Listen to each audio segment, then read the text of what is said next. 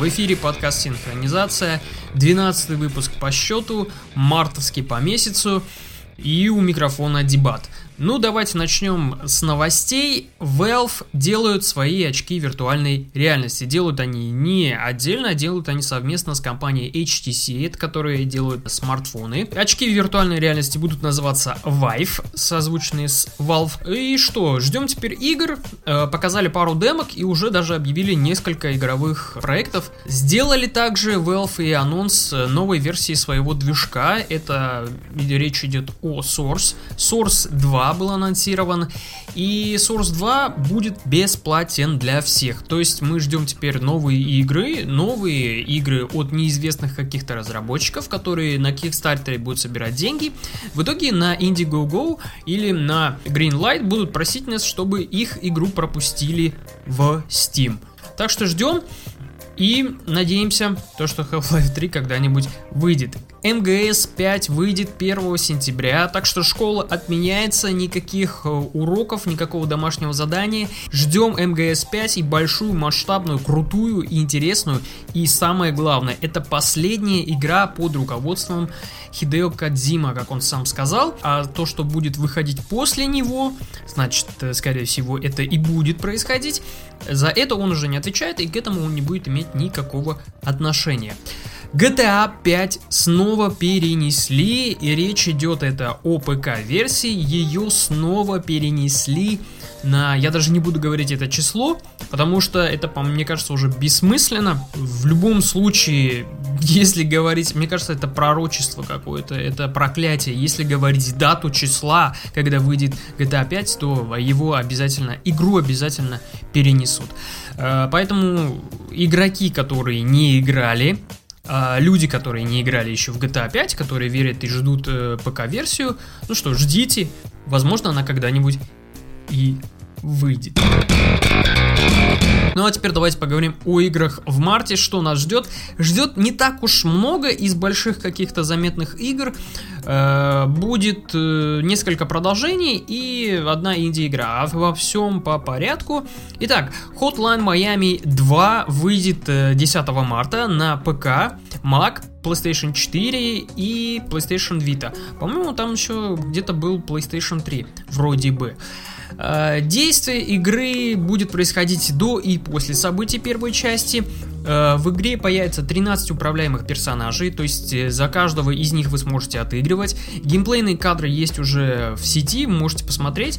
Если вы не играли в Hotline Miami 1, срочно исправьте это дело и срочно купите игру, потому что сейчас в Steam она продается с большой скидкой, а на других платформах она стоит не так уж дорого.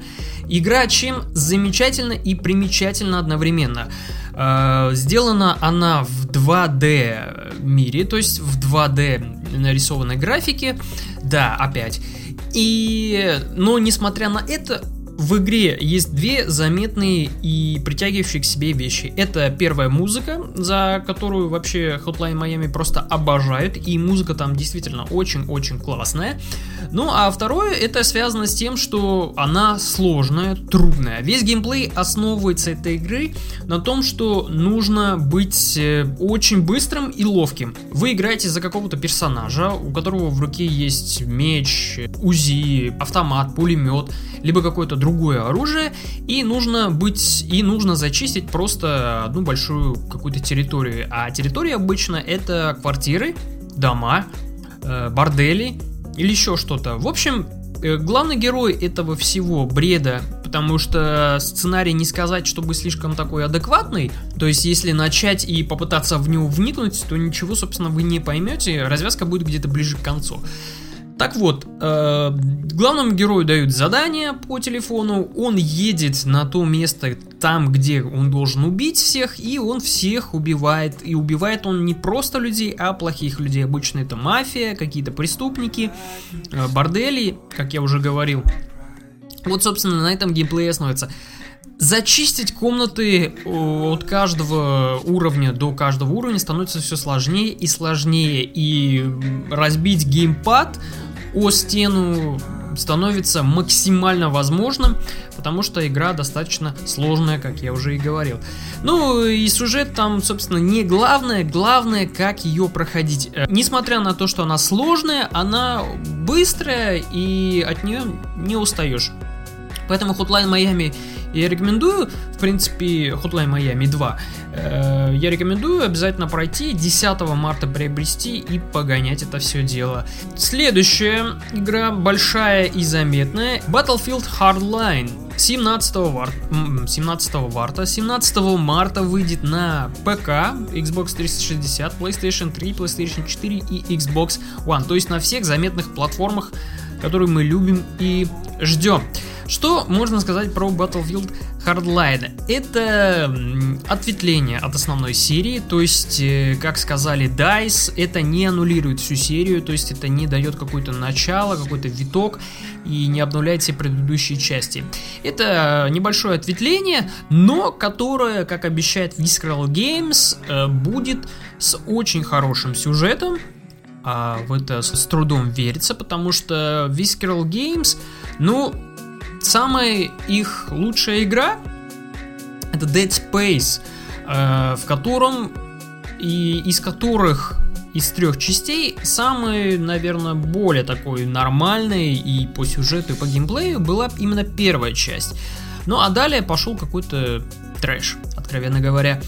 Ну, Visceral Games делают эту игру совместно, естественно, с DICE. По бета-тестированию, которое было в феврале, проходило оно с 3 по 5 число, в котором тоже я участвовал. Что хочу сказать, особых таких изменений каких-то не будет. Изменения будут связаны в первую очередь. Теперь вы будете играть не за военных, а будете играть либо за полицейских, либо за бандитов. То есть мультиплеерные такие баталии будут между ними. Появится два режима новых. Это охрана банка, то есть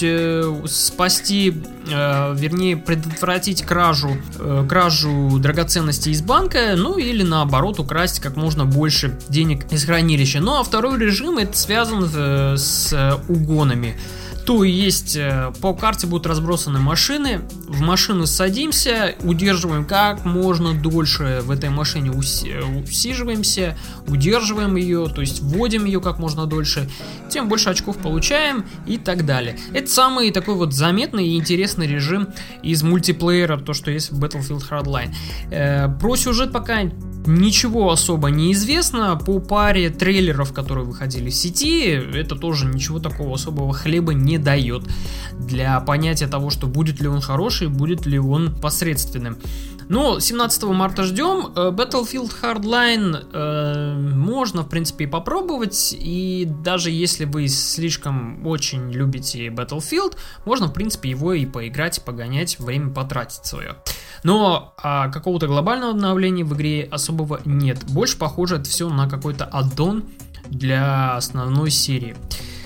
Helldivers, которые вышли 4 марта на PlayStation Vita, PlayStation 3 и PlayStation 4. Ну что, игра про адский десант. В общем, это от разработчиков игры Магика с тем же принципом. Единственное то, что теперь вам дают в руки оружие, и вы должны стрелять, отстреливать всякую космическую нежить и всякое космическое дерьмо, которое вам попадется на пути.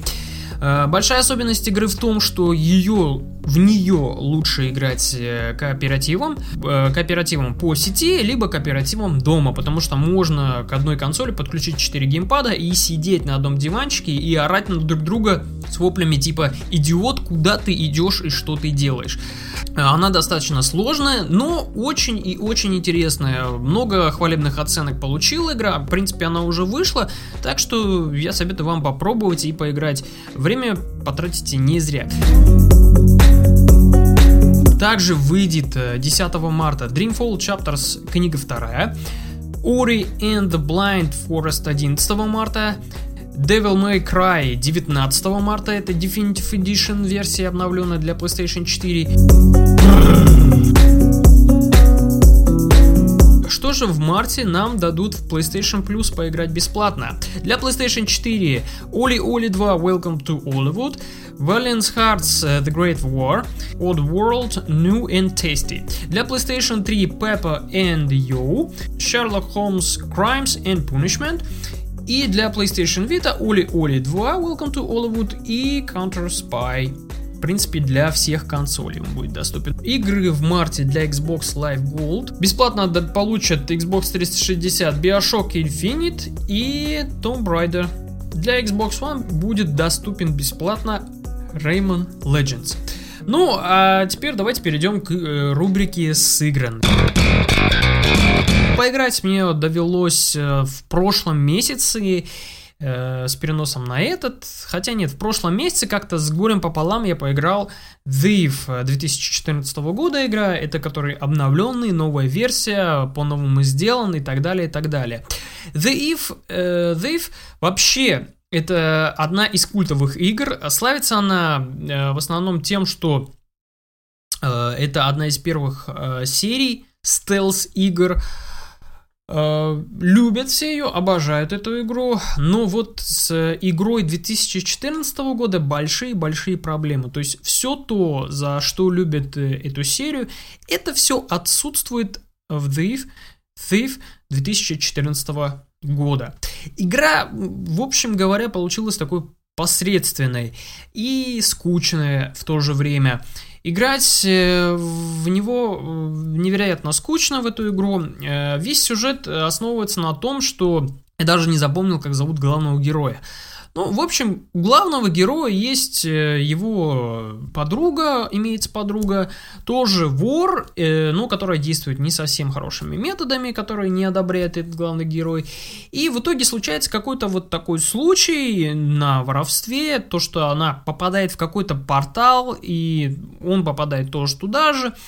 В общем, в итоге проходит целый месяц, главный герой просыпается, не помня, где он весь этот месяц, где он был и что вообще происходило вокруг, а вокруг происходит дикий мрак и содомия.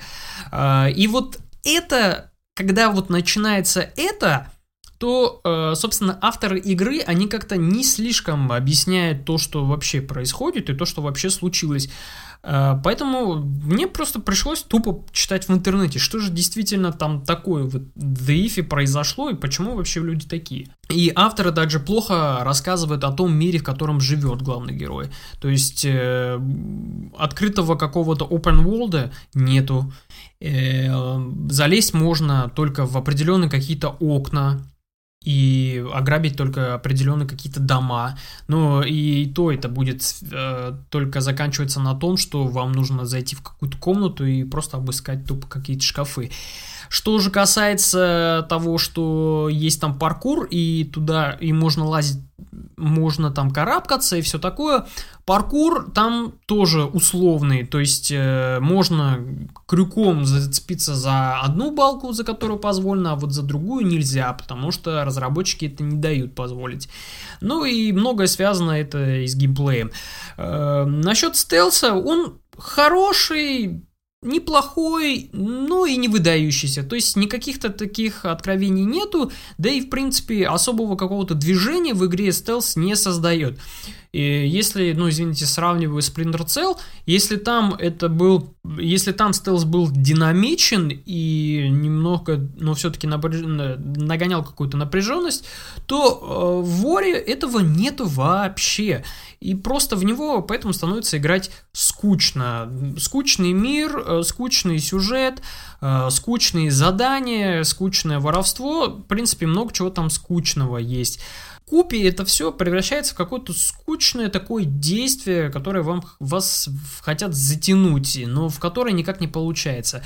Насчет атмосферы, да, игра достаточно атмосферно, хорошо сделана, но вот не все прописано там досконально, не все хорошо там сделано в плане того, что какой там мир живой, какие там люди живут и чего они вообще там делают, что с ними вообще происходит. Это как-то не объясняется. В игре есть дневники, можно их почитать, но они такие дают какую-то скудную, такую не слишком большую информацию о том, о всем, что есть в этой игре. Поэтому War 2014 года я вам не рекомендую, но единственное, наверное, это я играл на простом уровне сложности, меня могут, в принципе, поругать и осудить за то, что я это сделал, то, что не поставил на какой-то более сложный режим, но, в принципе, по тому, что игра достаточно простая и не такая уже сложная, как предыдущие части, и это, в принципе, не так уж плохо. Поэтому настроить сложность можно под себя. Там достаточно много возможностей, и можно окунуться в вора так, как было это раньше. То есть вот то, что там было раньше в этой серии, то, что там есть. Поэтому вор 2017 года, ну, это проходняк, игра, которую можно, в принципе, пропустить, а можно сыграть как-нибудь так из любопытства, вот если бесплатно достанется, как было в прошлом месяце PlayStation Plus. На этом все. Это был подкаст «Синхронизация». 20 минут болтовни, всего такого. Спасибо, что слушали. Берегите себя, ведите себя хорошо, не унывайте. Всего вам прекрасного и хорошего. Пишите письма, если вам есть что написать, на nowgameplayallsobaka@gmail.com. Email будет в описании к выпуску. Всем спасибо за внимание и до следующего месяца.